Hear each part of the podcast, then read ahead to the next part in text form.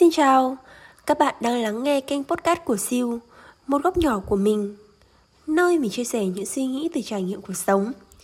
Mình rất vui nếu như tiếng nói và suy nghĩ của mình đồng điệu với góc nhìn và cách nghĩ của bạn.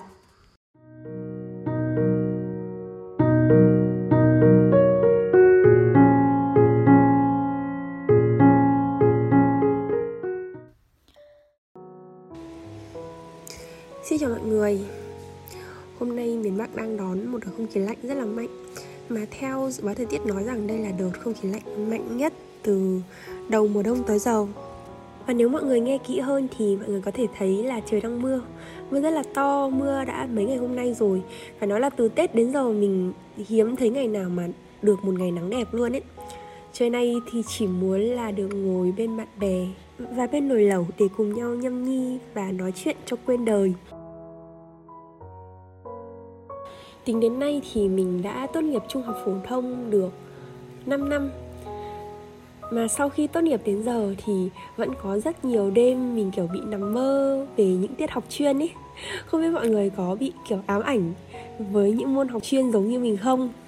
Hồi trước thì mình có học chuyên văn và cứ mỗi lần mà có tiết văn chuyên của cô giáo dạy thì mình cảm thấy rất là lo sợ.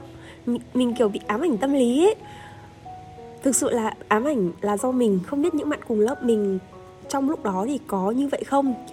Có thể là không, nhưng mà với mình thì những giờ học chuyên trôi qua đều hết sức đáng sợ và áp lực. Mình thiết nghĩ là đáng lẽ ra môn chuyên thì phải là cái môn người ta ưa thích nhất và là cái môn người ta cảm thấy hứng thú nhất khi học. Thế mà tại sao mình lại bị áp lực như vậy? Môn văn nó gây áp lực cho mình. Thứ hai, chỉ sau môn toán. Tại vì môn toán thực sự là mình chả hiểu cái gì cả còn môn văn thì ít ra trước đó thì mình cũng đã từng đam mê và đã từng thích. Vậy thì học văn hay văn học và sáng tạo thì có liên quan đến nhau hay không? Ngày hôm nay chúng ta hãy cùng bàn luận một chút về vấn đề này nhé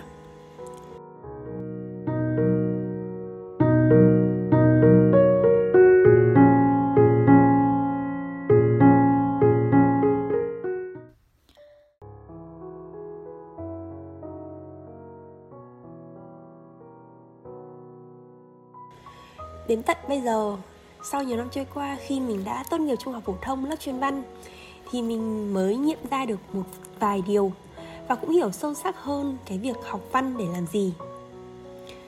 Vậy theo mọi người thì học văn để làm gì? Người học giỏi văn không phải là người làm theo những khuôn mẫu cho sẵn để nêu lên những cảm xúc mà mọi người vẫn thường làm. Người học giỏi văn là người phải tự cảm nhận được tình cảm trong từng tác phẩm để nêu lên được tiếng nói của mình, đồng cảm với tiếng lòng của tác giả. Mỗi người thì sẽ có cách cảm nhận về tác phẩm khác nhau, thế nên cái việc là làm văn theo một khuôn mẫu chấm điểm cho sẵn khiến mình cảm thấy mất đi tính sáng tạo của văn chương. Dạo gần đây thì người ta truyền tai nhau câu chuyện là cô giáo ra một đề văn cảm nhận về tác phẩm. Và cậu con trai thì có bố là tác giả của bài văn đó, thế nên là đã nhờ bố mình dạy xem là phân tích tác phẩm đấy như thế nào. Và sau khi mà được trả bài, thì cô giáo lại phê là không hiểu ý tác giả. Thực ra là không hiểu ý tác giả hay là không đúng ý của cô giáo nghĩ về tác phẩm như vậy. Thực ra là văn học rất đẹp. Học văn là dùng con mắt và tâm hồn của mình để cảm nhận những gì mình đã nhìn và đã nghe thấy, tái tạo nó trong những câu chữ để biến thành câu từ trong bài văn của mình vậy mà giáo dục lại chú trọng đến thành tích và thi cử nhiều hơn. Khi mà người ta cho những khuôn mẫu cho sẵn, rồi biến học sinh phải suy nghĩ theo cái cách nghĩ như vậy. Vô hình chung thì điều đó đã làm mất đi bản tính sáng tạo của người học văn. Mình tin chắc là văn học và sáng tạo thì phải luôn đi cùng với nhau. Ngày hôm trước thì mình có đọc trong cuốn sách cà phê cùng tony thì có một trang viết rất là hay như thế này có câu nói là trí tưởng tượng còn quan trọng hơn cả trí thức. Nếu đậu thủ khoa của một trường chuyên lớp chọn, đại học top trên cũng chỉ là việc mình đã nắm được kiến thức của người khác hơn một số bạn khác trong cùng một thời điểm nào đó. Làm giỏi mới hay, đứa có óc sáng tạo tạo ra của cải vật chất, phát minh ra cái mới thì mới là đứa hay. Nếu học giỏi mà không làm được cái gì cho đời thì cũng không nên khen ngợi. Trong bài thơ có những lúc lưu quang vũ có viết, tôi chán cả bạn bè, mấy năm rồi họ chẳng nói được câu gì mới. Mình vẫn luôn cảm thấy biết ơn vì trong những năm tháng cuối cùng của cấp 3 Khi mình đang bị stress trong thi cử và điểm số của môn chuyên Cùng với giáo viên dạy mình rất là khắc nghiệt Thì mình đã gặp được một người truyền cảm hứng văn học cho mình rất nhiều. Và từ đó mình cũng hiểu được rằng là Người dạy văn giỏi không phải là người dạy những gì khuôn mẫu trong giáo án, trong bài giảng trên lớp. Người đó phải là người truyền được tình yêu của ngọn lửa văn học Truyền được cảm hứng đối với cách nhìn mỗi sự vật hiện tượng cho học sinh của mình mình nói ở đây không có ý là chê bai giáo viên dạy chuyên chính trên lớp của mình, chỉ đơn giản là cách thức và cách truyền đạt của cô ấy. Đối với mình thì mình cảm thấy không phù hợp và mình tự sinh ra cho mình cái cảm giác là bị áp lực và bị khó chịu.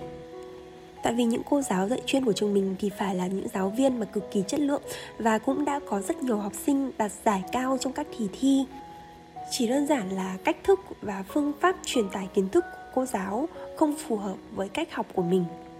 Nhà văn Nam Cao trong tác phẩm Đời Thừa có viết một câu văn mà mình cảm thấy rất tâm đắc Mà có lẽ là những người học văn thì chắc chắn ai cũng sẽ biết đến câu nói này. Văn chương không cần đến những người thợ khéo tay Làm theo một vài kiểu mẫu đưa cho. Văn chương chỉ dung nạp được những người biết đào sâu, biết tìm tòi Khơi những nguồn chưa ai khơi và sáng tạo những gì chưa có. Những người học văn nói riêng hay những người nghệ sĩ nói chung. Không phải là người bắt chước giỏi nhất, mà phải là người biết rung động thực sự. Nó cũng không phải là sự phản ánh thực sự như chính sự tồn tại của nó, mà sự phản ánh ấy còn phải mang cả dấu ấn cá nhân của mình vào trong tác phẩm.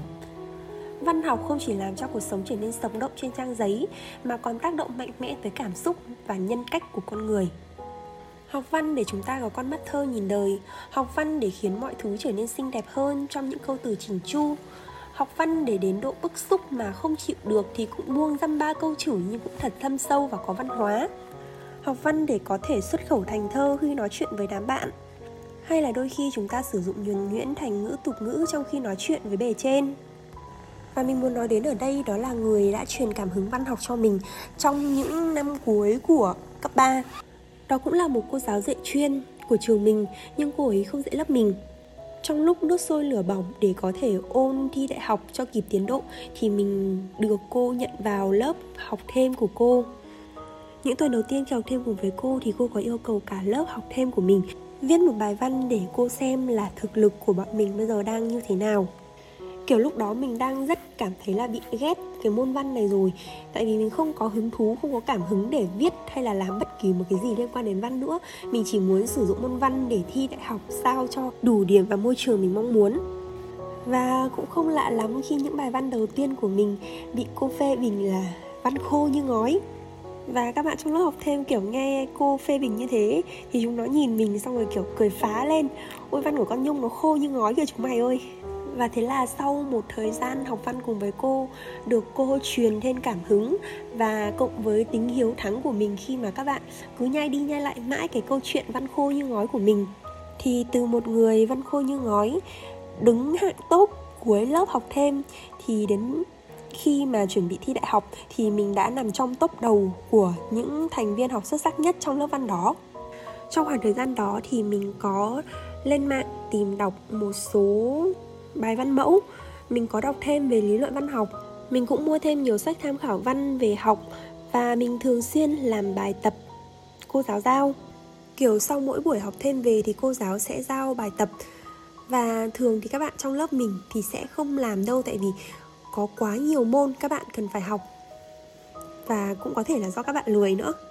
Nhưng mà mình vẫn luôn dành thời gian của mình để làm hết cái bài văn đó bao gồm cả nghiên luận văn học và nghiên luận xã hội mình đọc những câu văn tham khảo trên sách và mình sẽ viết lại theo đúng cái ý tưởng của mình và đúng như câu nói văn ôn võ luyện thì dần dần điểm văn của mình từ 3,5 trên 5 thì đã dần dần là 4,75 trên 5 và 5 trên 5.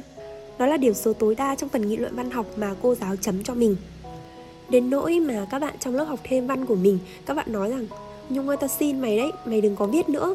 Tại vì mình viết nhiều như thế thì cô sẽ lấy mình ra để so sánh với mọi người là Các em hãy nhìn bạn Nhung mà làm gương, hãy viết thật nhiều vào. Bởi vì mình làm được thì các bạn ấy cũng sẽ làm được.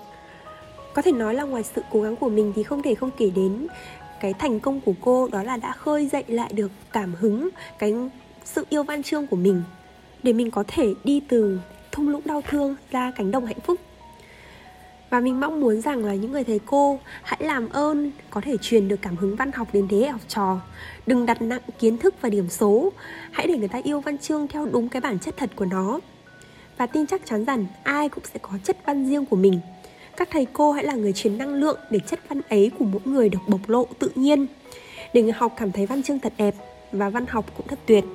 Để những gì xuất phát từ trái tim sẽ đến với trái tim vậy mà không hiểu sao, mình lại thấy có những người dùng văn theo kiểu lối mòn. Mà sau đây mình sẽ gọi nó là văn mẫu. Mình hay nói vui đó là đối với những ngành khác nhau thì sẽ có những kiểu văn mẫu khác nhau. Nhưng chung quy lại thì đó thực sự là những câu văn hay. Nhưng mà nhiều người dùng quá, thế nên là nó đã mất đi cái tính văn, cái tính trữ tình trong những câu nói đó. Hay là kiểu cũng có những người sẽ làm quá lên cái cảm xúc của mình có thể là sử dụng nhiều câu từ nó trau chuốt nó bóng bẩy quá làm cho mình cảm nhận là nó không thật lòng với những cảm xúc mà họ đang có. Và đương nhiên là những câu văn đó thì sẽ không có giá trị với mình. Chắc chắn rằng dù bạn là dân khối A hay là dân khối C, người học tự nhiên hay người học xã hội thì các bạn cũng sẽ có những cảm xúc riêng của mình đối với những sự vật hiện tượng khác nhau và khi mà các bạn nêu được đúng cái cảm nhận, cái bản chất thật của mình về vấn đề đó, có thể là nó sẽ không hay, nhưng mà ít nhất thì nó cũng sẽ cảm động đến lòng người. Tóm lại rằng là nếu như bạn là một học sinh chuyên văn thì hãy sử dụng tình cảm và sự sáng tạo của mình vào trong những tác phẩm, những bài văn của mình để văn chương không còn bị bó hẹp trong cái khuôn khổ nào hết.